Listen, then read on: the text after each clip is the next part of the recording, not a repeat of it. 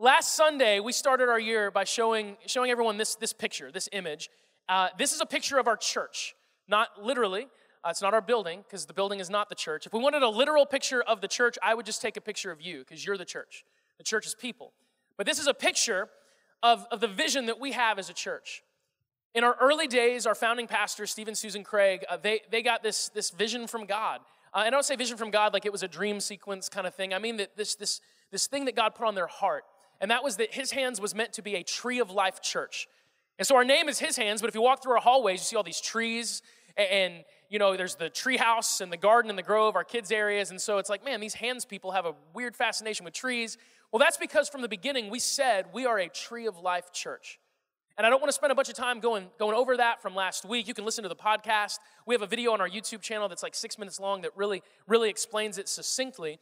But suffice it to say that in, in the, the Bible, which is a book we really like, in the Bible, God starts off his story with us with these two trees that are really significant the tree of life, tree of knowledge of good and evil. And they represent two different approaches to God. One approach is the normal approach. It's not just the normal approach to God, it's the approach everyone tends to take to life. That's the tree of the knowledge of good and evil. It's us doing everything in our own power to decide what is good, what is bad, what is right, what is wrong. We do that on our own, based on our own wisdom, our own knowledge, our own experience, and we try to make life happen by, by ourselves. Even in religion, like religion is all about the knowledge of good and evil. Religion is about the rules and regulations what's good, what's bad, what's in, what's out. What can I do to appease this God who's probably mad at me? You look at every religion in the world, slap whatever name you want on it, it's some different set of rules and regulations that are designed to help an angry God be just a little bit more okay with you. That's the tree of the knowledge of good and evil. That's one way to approach God. When we approach God that way, we do a lot of work and we do it for God. The tree of life is completely different. It's not for God, it's of God. The tree of life is letting God work through us. Ephesians 3:20 in the Bible says God can do anything far more than you can ask or imagine. He does it not by pushing us around, not, not by dropping this giant list of rules on our plate. He does it by working in us his spirit deeply and gently within us. God wants to work within you. God wants to make you the person he created you to be, but, but it's going to be him doing the work in you, not you having to do it yourself. You think back to, to every New Year's resolution you've ever set, more than likely, and I know there's gonna be exceptions, but more than likely, it was you feeling like you've got to make something happen this year. This is the year that I'm finally gonna budget. This is the year that I'm finally gonna lose this weight. This is the year that I'm gonna, I'm gonna make this happen. I'm gonna work hard. I'm gonna do it. And then you end up a few months into, into your year like exhausted, running on fumes because you're doing it in your own strength. That's, that's the wrong tree. We want to have a tree of life year. We want to have a tree of life relationship with God where we are letting God work within us. We're letting His Spirit make us into the people that we were meant to be. And if you're new and that language seems weird, it kind of is. It kind of is. Jesus once said that God is spirit, God is supernatural. And I want to experience the supernatural. I want to experience what only God can do. And I've experienced what I can do in my own strength, and it's not much. I can mess stuff up. I'm really good at that. I want to experience what it's like for God to work within me and make me the person that He knows I'm supposed to be. It's about submission and freedom, but also love and joy. It's, it's beautiful. And so we're His hands, we're a Tree of Life church, and that image, you're to see it a lot this year. It's on shirts if you want it, but like we're just saying at the beginning of the year, we are going to have a Tree of Life 2019. And last week, we, we ended by describing what that actually looks like practically. What does it actually mean to have a tree of life relationship with God? And I'm so grateful for, for Scripture. I'm so grateful for the Bible. I know that in a room this size, there are some of us that would say, I believe the Bible is God's word. And when I hear someone start quoting it, I listen. Some of us would be like, I'm kind of skeptical of the Bible. It's a book, people have misused it. Yes, that's true. There will always be people who misuse anything that's powerful. But if, if you don't believe in, in the the supernatural authority of the Bible, let's say, just think about it this way. If I told you that someone was going to speak today who had written a New York Times bestseller, you might perk up. All you have to do is sell 10,000 copies of a book to be a New York Times bestseller. It's not that many. And half the people who are New York Times bestsellers hire companies to buy 10,000 of their books to make them New York Times bestsellers. It's a crock, is what I'm trying to say, okay? So, like, look it up. I'm not, I'm not making this up. What if I told you someone was speaking that had sold a million books? A million. You would be like, wow. Over the course of the last few centuries, 5 billion copies of the Bible have been sold. And yeah, that's great. It's, it's, a, it's on the New York Times bestseller list, um, for sure. And there's whole countries, there's whole governments that work extremely hard to keep the Bible out of their nation because of how influential it is, how much it, it inspires common people to have value, to see who they really are. And so something that powerful, something that's had that much impact, even if you, even if you don't believe that it's supernatural, obviously there's something to it. So just be open. Just be open. For, for me personally, I don't want to be a, a pastor, a teacher that that teaches with the Bible. I want to teach from the Bible. So anytime we're going to do something and God's going to move us somewhere, I want to know that, that the Holy Spirit is leading us, but I want to check that by making sure it lines up with Scripture. And so a few months ago, I was praying about all this tree of life stuff, and I honestly was kind of mad because our name's His Hands, got all these trees everywhere. Why aren't we Tree of Life Church? That would make so much more sense, you know? And, and God kind of brought those two together as we see in this, this picture here. But I was reading the Bible. And I'm in Isaiah, who was a prophet that lived centuries before Jesus. And I'm in Isaiah 37. I get to verses 31 and 32, and Isaiah paints a picture of a tree with his, with his words. And, and he's likening us, the followers of God, to trees. He says that we will plant deep roots. He says our roots will go down, that we will grow up and flourish, and we will spread out, or we might say reach out like the branches of a tree. And so, when it comes to having a tree of life relationship with God or a tree of life year, however you want to phrase it, we want to we want to be able to answer these questions. Where are my roots? Where are my roots? Am I growing? Am I maturing in the way that I should? And am I reaching out and impacting the world beyond myself? So, for the next few weeks, we're going to go through that because if you're rooted down in your faith and you're growing up and you're reaching out, you are at the tree of life. That's how we're going to put this all in context and, and make it practical. And I'm so glad God has helped us to do that. So we're going to start today with, with roots. Where are your roots? Last week we looked at Jeremiah chapter 17. This prophet Jeremiah said, Cursed is anyone whose hope is in human strength. Cursed is anyone who has placed their faith in mere humans. That's like the normal way to live, putting your faith in the resources of this world, the institutions of this world, your own strength, your own intellect. But then he says, Blessed Blessed is the person whose roots are, are deep in God. Blessed is the person whose hope is in the Lord. They'll be like a tree planted by a stream, and their roots will go down deep. And even when the sun beats down on that tree, and when, when all kinds of things happen, when there's drought, that tree will produce fruit, its leaves will stay green because those roots are where they're supposed to be. So, where are your roots? To those of you who would say, I'm a Jesus follower, I, I would, I would add to that, are you deeply rooted in your faith? Another way to, to ask that question, I'm just coming up with new ways to ask the same question, sorry. Um, are you radical in your faith? Would you say that you have radical faith in Jesus? Now, I'm gonna just go ahead and say this. I don't know what your experience with the word radical is. Usually, when we hear the word radical alongside anything faith based, it's bad, right? So, like a radical, whatever, religious person is a crazy nut job who's an extremist uh, who's likely to, to do violence, blow something up. That's a, that's a radical. I don't want to be radical. But uh, I love you, Nate. But uh, Nate's one of my favorite people. So, but, but it's funny how words work because that's actually not what the word radical originally meant at all. Words change their meaning over time. You probably know that. I like words, I use them often. And so I enjoy, it's like a weird, useless knowledge kind of thing. I enjoy learning like the origin of words. And it's really interesting. Like some of my favorites, the word trivia, for example. Who here likes trivia? Like you enjoy trivia games? Okay.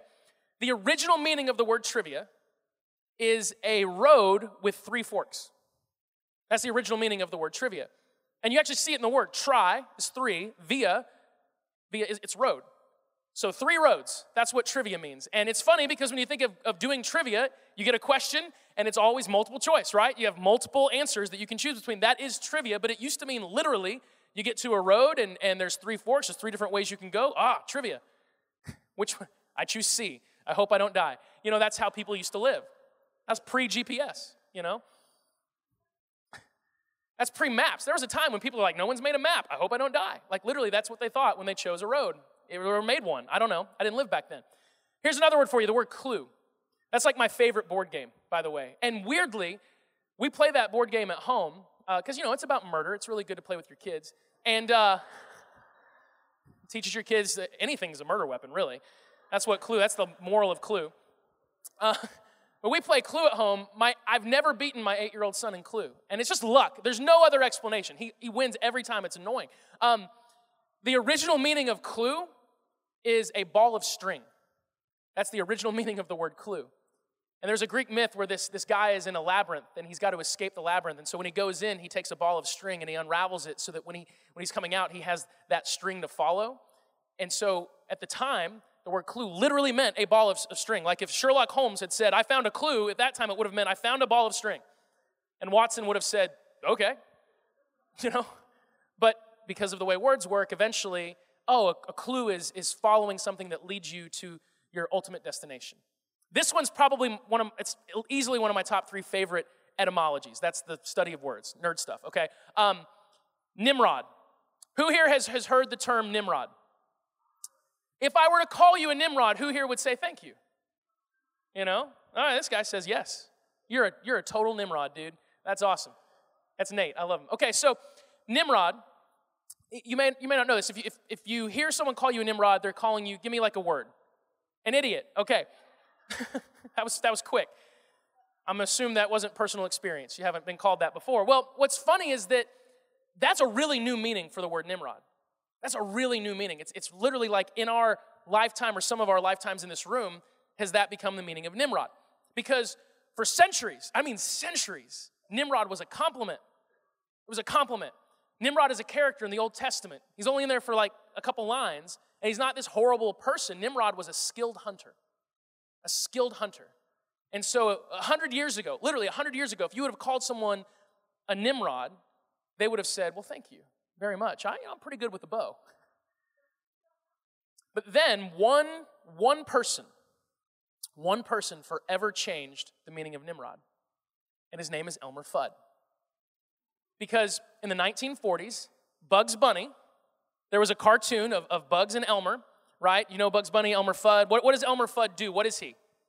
He's a hunter, right? He's a hunter, and he's not good at it because he's an idiot. He's Elmer Fudd, right? His name is Elmer Fudd. Like, you, if you ever meet someone named Elmer Fudd or something like that, just assume probably not smart. I, I know it sounds horrible and judgmental, but I, I'm just going to assume that until I'm proven wrong. So Elmer Fudd, he's not, he's not smart, he's not intelligent, and, and Bugs sarcastically calls him Nimrod to make fun of the fact that he's a bad hunter. So he's saying Nimrod sarcastically because to say Nimrod genuinely would be a compliment. Well, a whole generation was raised watching Elmer Fudd and Bugs Bunny and watching Bugs Bunny call Elmer Fudd a Nimrod, not knowing the origin of the word Nimrod, but picking up on the tone that it's sarcastic and it means you're dumb. And so a cartoon bunny and a cartoon hunter forever changed the, the meaning of a centuries old word. And we hear Nimrod and we go, oh, I don't want to be a Nimrod. But 100 years ago, it was a compliment. Words. It's crazy, right? So, so go back to the word radical. Okay? We hear radical, we think extremist, we think crazy person. The original meaning of radical is root. If you've ever eaten a radish, that's where we get the word. It's, it's like it's a root. Radical means rooted. Are you, are you deeply rooted in your faith? My first exposure to the word radical was when I was a kid watching Teenage Mutant Ninja Turtles, you know, because they said words like, I thought it was awesome, like it's intense. But, but it actually means deeply rooted. Are you deeply rooted in your faith? If you think about the roots on a tree, it's, it's interesting because you don't see the roots most of the time. You don't see the roots, but there's not a part of the tree that, that could be more vital than the root system. Because the roots provide a tree with two things sustenance and stability sustenance and stability. And so, again, if we look into ourselves and ask some hard questions, which we've always, we've got to be willing to do that. Jesus makes us do that all the time. If you read Jesus' teachings, he's always asking hard questions. It makes you deal with stuff. Where, where am I going for sustenance? What am I depending on? Well, that's where your roots are. What is providing my life with a sense of stability? That's where your roots are what's giving me sustenance, what's giving me stability. So let's talk, let's talk about those two things for a minute. As far as sustenance goes, let's, let's read from Ephesians chapter 3, verses 16 through 19. I pray that from his glorious, unlimited resources, he will empower you with his inner strength through the Spirit. Then Christ will make his home in your hearts as you trust in him. Your roots will go down into God's love and keep you strong. And may you have the power to understand, as all God's people should, how wide, how long, how high, and how deep his love is. May you experience the love of Christ, though it is too great to fully understand. Then you will be made complete with all the fullness of life and power that comes from God. So, Paul, the author here, he says, I pray that your roots grow down deep into God's love. That you would experience the fullness of his love, even though you can't even understand it. Are you rooted in the love of God? You know, we talk a lot about the love of God, we sing a lot about the love of God. But are we deeply rooted in the love of God? Like, do, do you believe that God loves you? And I mean, really loves you. So far in, the, in, in my calendar day, it didn't begin when I wanted it to. It began at 2:30 this morning when my two-year-old came into my bed and vomited on me. That was awesome. It was great. Great start to the day. Um, and so I spent the, the first few hours of, of this day in my basement. I was trying to let Megan sleep. I'm not the Judah whisperer. Judah's my two year old. Uh, Megan's that person. So I'm, I'm just trying to get him to throw up in a bucket. And he will not do it. So I finally took him to a room that just has a linoleum floor. And I'm like, just throw up there. Just throw up right there. And I'll wipe it up because at least it's not on carpet. And, and my first few hours of the day was spent with my two year old throwing up on me. And I'll tell you this I love that kid. I love him. And like, I want to wrap my arms around him. I want to hug him. I want to kiss him. You know, like, I just, I love him. And he's thrown up on me. Like, all my children have done that. All of them. They've all, bodily fluids have been on me in a lot of different ways, and yet I love them. And the love of God is so much more intense than that. Like you've all thrown up on God. Every one of you has vomited on God at some point in your life. You didn't realize it maybe, but every single one of us, every single one of us has done something that was the equivalent of us walking up to God and being like, right on his shoes, his giant, beautiful shoes, right? And yet he still loves you so much more intensely than any love you've ever experienced. But it's so hard for us to actually come to terms with that. And I know that because we settle for far less than God's love. Make no mistake, your heart is designed by God to need His love. Your heart is designed by God to search for His love, just like a tree is designed by God to search for water.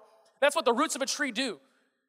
If you've ever seen roots destroy the foundation of a house or, or, break apart like, like a driveway, it's because they are desperately searching for water and they will, they will crash through anything in their way to find it. Your heart is designed by God to search for the love of God, but, but the temptation is to settle for far less. Like you could settle for the approval of people. Instead of having the love of God, you could have the approval of your fellow man, your fellow woman. I don't know if you're someone that watches the news or some version of the news. There's a lot of different versions of the news.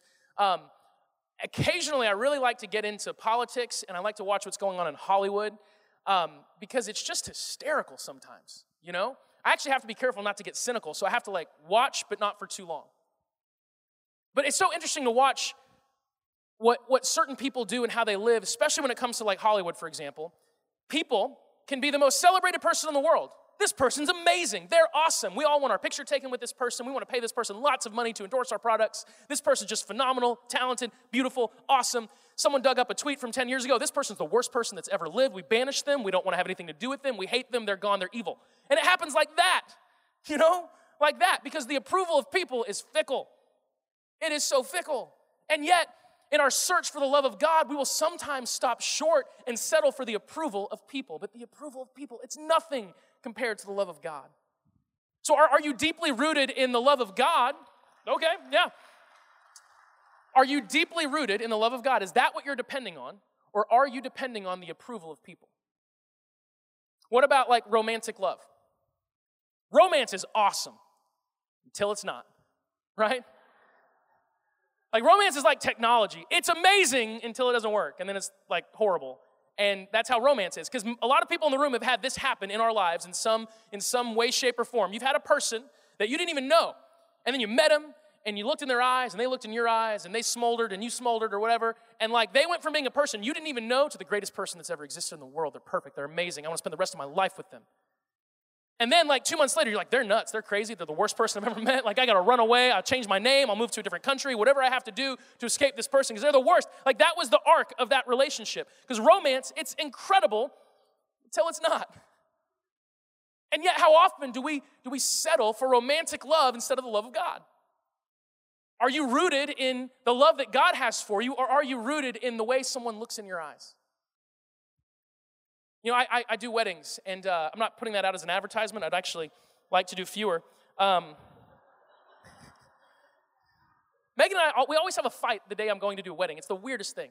Like, we'll get in an argument, and then I, I gotta go do a wedding, you know? And then I'm at the wedding, and it's like, oh, I gotta go apologize to my wife. You know, it's horrible, it's a mess. Um, almost every wedding I've ever done, someone will ask me to read 1 Corinthians 13. And I do, because I'm not a jerk. I'll read this, it's the Bible. And here's 1 Corinthians 13. You've heard this. Love is patient, love is kind. Love is not jealous or boastful or proud or rude. It does not demand its own way. It is not irritable, and it keeps no record of being wronged. So you could just go ahead and add to that. It is nothing like human marriage at that point. We're reading it at this, at this wedding to describe what you'll never experience. right? You know, says it is not irritable. And like, in marriage, you'd say it is not irritable past 9 a.m. after coffee. Like, no, it just says it is not irritable. Let's love that. It does not rejoice about injustice, but rejoices when the truth wins out. Love never gives up, never loses faith, is always hopeful, and endures through every circumstance. Well, people always want that read at their weddings, but it's not talking about romance. You, you may have heard this before. There's a lot of words in the Greek language for love. One of those words is the word eros, and that means, you know, romance. We get words like erotic from that, romantic love. It's not talking about eros. The Greek word is agape, and it's a very different kind of love. It's describing the way God loves us the way we should love each other. But this is, this is God's love. God's love never fails. God's love never gives up hope. God's love never gives up on you. God's love always, always perseveres, always trusts. God's love is patient. God's love is, is, is all those things. Yet, how often do we settle for romance? We put our roots there and not in the love of God. I, love my wife, and she's not even here today. She's with Judah. So I could say whatever I wanted. But I'm serious. I love her. But I but my my life is not rooted in her love. If anything, we're like two trees that just happen to be planted next to each other. But the same goes for her. Her life is not rooted in my love for her. If my love for her were to go away, and it's not going to, but one day I'll die. And she's going to be okay because her her roots are in the love of the Lord and it endures, it lasts forever. And so if you're here this morning and your, your roots are in anything less than the love of God, you gotta, you gotta move your roots.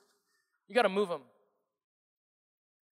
Are you rooted in the love of God? He loves you so much. He loves you so much. First John chapter 3, verse 1. See how very much our Father loves us, for He calls us His children. That is what we are. Just like Irene spoke a few minutes ago. You are the children of God. That's who you are. He loves you. Romans 8, 35 through 39. Can anything ever separate us from Christ's love? Does it mean he no longer loves us if we have trouble or calamity or are persecuted or hungry or destitute or in danger or threatened with death? As the scriptures say, for your sake we're killed every day, we're being slaughtered like sheep. That was the reality for early Christians. No, despite all these things, overwhelming victory is ours through Christ who loved us. I'm convinced that nothing can ever separate us from God's love, neither death nor life, neither angels nor demons, neither our fears for today nor our worries about tomorrow. Not even the powers of hell can separate us from God's love. No power in the sky above or the earth below, indeed, nothing in all creation will ever be able to separate us from the love of God that is revealed in Christ Jesus our Lord. That's the love of God. Put your roots there. Put your roots there. Be rooted in his love for you. Trees not only use their roots for sustenance, they also use their roots for stability. And, and I thought a lot about that this last week. Like, what, what is it in my life that I cling to for stability? Because we live in a world that, that's constantly shaking and changing. And when that happens, when things are shifting, what, what is it that's giving me my stability? Think about a tree. When a storm comes, it's those roots that keep the tree in the ground. Because trees aren't like aerodynamic. Some of them are shaped poorly. But, but their roots, if their roots are deep and strong, they're grounded and they withstand whatever those, those winds might be. Colossians chapter 2, verses 3 through 8. Paul wrote, In him, Jesus, lie hidden all the treasures of wisdom and knowledge. Do you realize that Jesus just knows everything? He knows everything. How often do you ask him for advice? He knows everything. I'm telling you this so no one will deceive you with well crafted arguments, for though I am far away from you, my heart is with you. And I rejoice that you are living as you should and that your faith in Christ is strong. And now, just as you accepted Christ Jesus as your Lord, you must continue to follow him. Let your roots grow down into him and let your lives be built on him. Then your faith will grow strong in the Lord. I had to turn my phone to silent because someone texted me.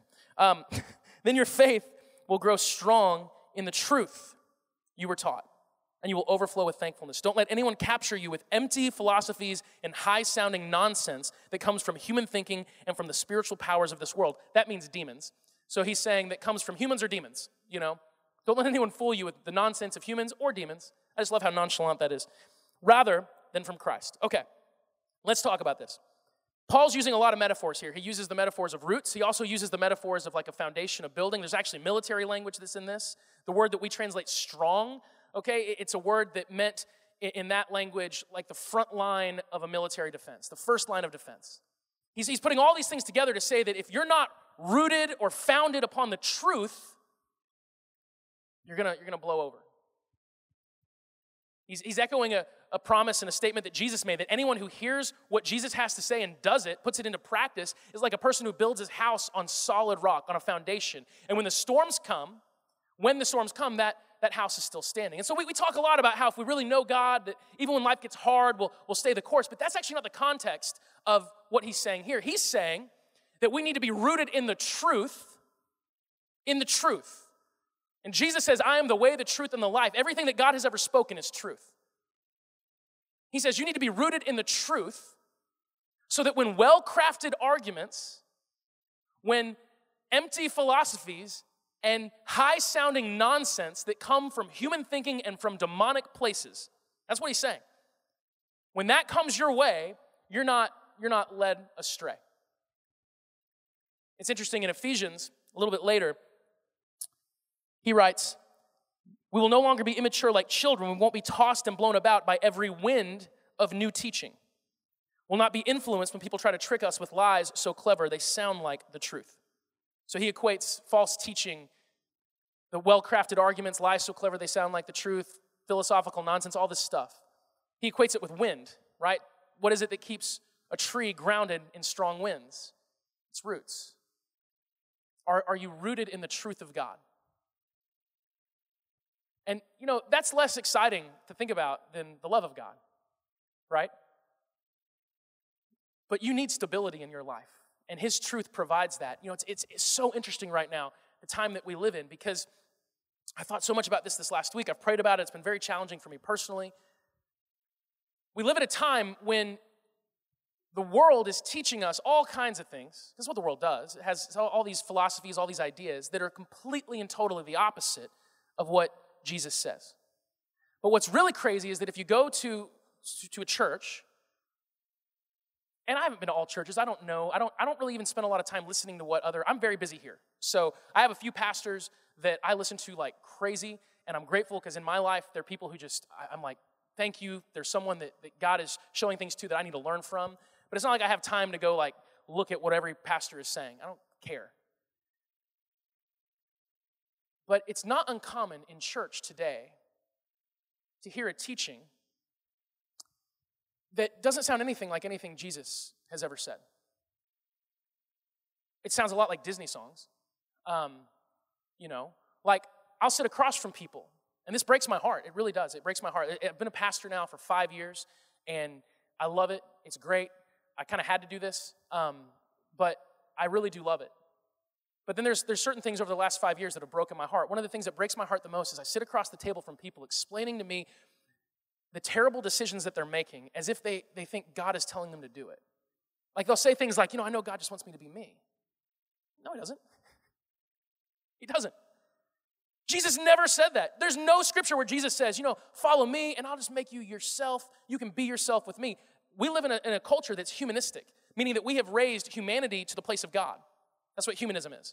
Okay? It's a really basic idea of it. So in, in humanism, what, what's the greatest thing you can be? Yourself. Jesus says you must be born again. You must become a totally new creation. You must deny yourself. Paul said, die to yourself. Be crucified with Christ. So Jesus would not come to you and say, I just want you to be you. let's, I want you to do you. Jesus would say, you need to do me. You need to be more like me, less like you, right? But that doesn't, doesn't play well with culture. Jesus is countercultural. He is countercultural. That's, that's why, by the way, that's why our culture refuses to talk about Jesus. And unfortunately, we, we live in a time right now where in the church there's this growing movement of fear based and I think popularity driven desire of Christian leaders having a need to make the message of Jesus more palatable to the world because they're afraid that they're afraid that the world is going to reject the real Jesus. And let me be honest, because Jesus is honest. Many in the world will reject the real Jesus. Our job as Christians is not to be Jesus' PR team. Our job as Christians is not to be like, hey, Jesus, you know, this one thing you said, it doesn't really read well today. Like, it, you know, people don't like that. It's not trending well on, tw- on Twitter. So, um, Jesus, like, we want to. Like we want to do away with that. A little bit more of this. That one thing you said, people really like that thing. So let's like play that up and you know less of that stuff.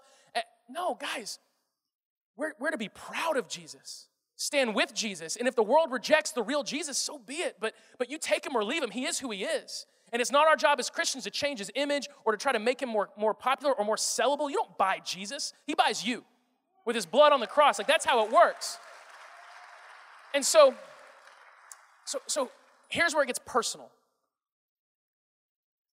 Paul says if we don't know the truth, if our roots are not deep in the truth of God, we will not see those lies coming when they come. And I don't want to be one of those pastors standing in front of Jesus one day trying to explain why I felt the need to either do a slalom through your teachings because I didn't like that one and that one wouldn't read well, or I just flat out changed some of your teachings to be more popular because I thought you need. I don't want to be that guy. At the same time, I don't want to be a person who just didn't take the time to know what Jesus actually taught so that I could see that stuff coming when it came. Because, because here's the truth a lot of Christians and this might apply to a lot of us. We're far too familiar, well, not too familiar, we're more familiar with what Jesus did than we are with what he said. So we know that we know the things Jesus did. We know that he died on the cross and that he was raised to life. And we, they're playing music, so I got to hurry up, I guess. So we know that he did that. We know that we know that he he walked on water. We know that he fed people. He did miracles. We know he, we know the things he did, and we like the things he did. He did awesome things. Like if you just look at the things Jesus did, they're all like amazing. But do you know what he said? Are you familiar with what he taught? And if you're not, how, how do you expect to see the lies coming when they come? Because it says it clearly well crafted arguments, well crafted, high sounding. 2 Timothy 4 3 through 4. And by the way, this is not describing uh, the world, as we might call it, this is describing the church. Paul said of the church, For a time is coming when people will no longer listen to sound and wholesome teaching. They will follow their own desires and will look for teachers who will tell them whatever their itching ears want to hear. They will reject the truth and chase after myths. Now, sometimes we're led astray by the winds of false teaching because we just don't know what Jesus said. We just don't know. But we've been culturally programmed to like certain messages. So when we hear a certain message mixed with Jesus, we just don't know that Jesus didn't say that, and we, we take it. Like hook, line, and sinker, we take it because we're like, that sounds like something Jesus would, would say. Sometimes we're led astray because we have, we have itchy ears. And I'll just be honest with you guys there are certain things I really wish Jesus had said. There, there are certain things I wish Jesus agreed with that he does not. There are certain things I wish that, that he would have just said, you know what, that's not a big deal to me. And he didn't. But I would really like it if he did. I, I would like a Jesus who, you know, is like 20% less challenging. I would like a Jesus who uh, agrees with these three or four things that, man, if, if he just agreed with those things, I wouldn't have to worry about offending people nearly as much. But he didn't say those things. But you can find a pastor who will, who will act like he did. You can find a podcast who will say that Jesus is all about this. You can find a teaching in the name of Jesus that will tell you that Jesus is giving a thumbs up to whatever you want him to give a thumbs up to. That, that's out there. Well crafted nonsense. It's from human thinking or demonic places. That's what it says. And if you're here and you're like, that's weird, it is. It's weird. It might be true, though. And so, are we going to be people who have itching ears? Are we going to be people who hunger and thirst for the real Jesus? Or are we going to settle for some idol with a fake beard? There's people who have, who have made idols and called it Jesus, and it's not Jesus. Are our roots going to go deep into the truth of God? Will we, be, will we be the type of Jesus followers that actually follow Jesus? Because he's got a way for you to live life, and it's good. It is not easy, it is hard. It is hard to be. Do you know how often I have to shut my mouth because of Jesus? There's so many things I want to say to so many people, some of them in here. But like, I don't. Because Jesus says, I've got a log in my own eye, and you've got a splinter in yours, so I got to deal with a log in my eye. I wish he hadn't said that. Are we going to be people who commit to knowing the truth of Jesus? In other words, are you a believer or are you a disciple? The demons believe. The demons have great faith. There's a story, and we are about done. I am I do see the clock. We've never we've said what time the services start. We have never advertised when they end. Just want to say. Um, you know, there's a story, a really cool story in the Bible, and it's of Jesus showing up on this shore and a demon possessed man, or a couple of demon possessed people, depending on the, the, the version, show up. And they are like possessed, right? And it's cool because Jesus asks the demons what their name is, and they say Legion, for we're many. You may have heard this story. So there's a lot of demons in this, this guy, and that's bad. Okay. Um, and so Jesus, when he shows up, the demons know who he is. They very much believe in Jesus because they fall down in fear and they're begging Jesus to rescue them, to like spare them. And Jesus commands them to leave the man and go into a, a whole herd of pigs or whatever a bunch of pigs are called. Um, and the demons obey. And then they, they die. They, they go off a cliff and they drown, they die. And it hit me as I was thinking about that like, okay, so in this story, you have demons who believe in the power of Jesus. They're believers. And they obey Jesus when he tells them to do something, even to the point of death. Right? I really, I really don't want those demons to be more obedient to Jesus than I am. You know? Like, how silly would that be? And so, are we believers or are we disciples? If you don't know what Jesus said, how can you, how can you be a disciple? The beautiful thing is, this isn't guilt. This isn't like, how, did, guys, we live in a time when the words of Jesus are more accessible than they've ever been before. Do a Google search for red letters in the Bible, and that's what Jesus said. Read it. You, you can read all the teachings of Jesus. All of Scripture is powerful, by the way, every bit of it. But like, you can just read the teachings of Jesus in a day if, you, if, if this month you spent 20 minutes a day reading just the teachings of Jesus, you would read the teachings of Jesus over and over again. And then you would know the truth. And you'd be deeply rooted and you wouldn't be led astray. When someone comes along and says, You know, God's really been telling me this, you're like, That does not sound like anything God has said. You know, maybe that's not God.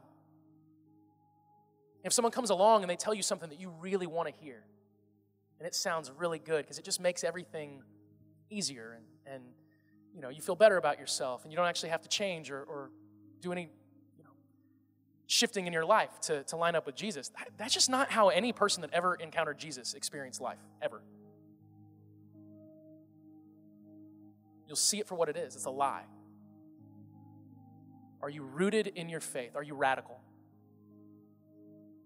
let your roots grow down deep into his love Plant your roots deep into His truth. We got to know the truth because the truth sets you free.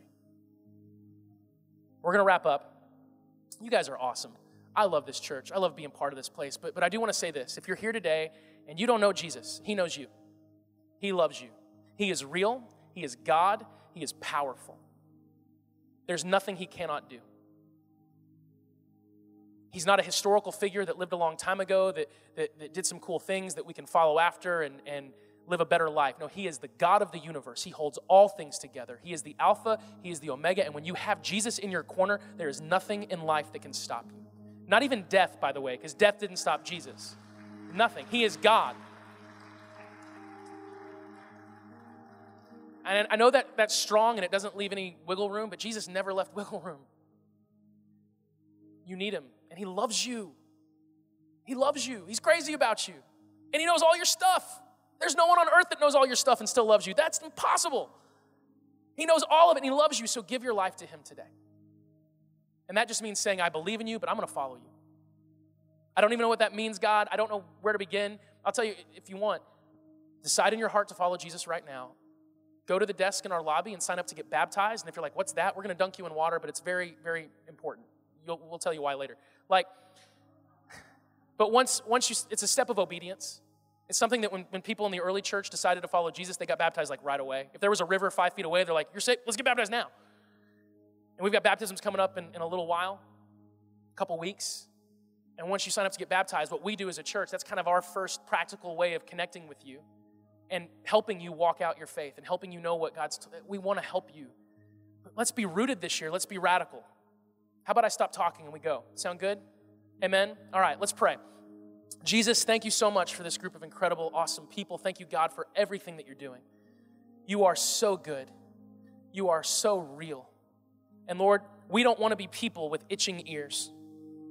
We don't want to be people who are ignorant. And, and let's be honest, Lord, because of the world we live in and the fact that we're, we're educated and we have, we have apps on our phones with your word and we have Bibles galore, we have access to all of that. We don't want to be people who are willfully ignorant of what you've said. Lord, give us, Lord, give us a commitment this year to put our roots deep into you, deep into your truth deep into your love. You love us, Lord. Let us settle for nothing less than your love. Let us settle not for, for the approval of people, for romance, for good. All that stuff's great, but it's bonus. God, help us be people that refuse to settle for anything less than your truth and your love. Give us deep roots, make us radical. It's in your name we pray. Amen.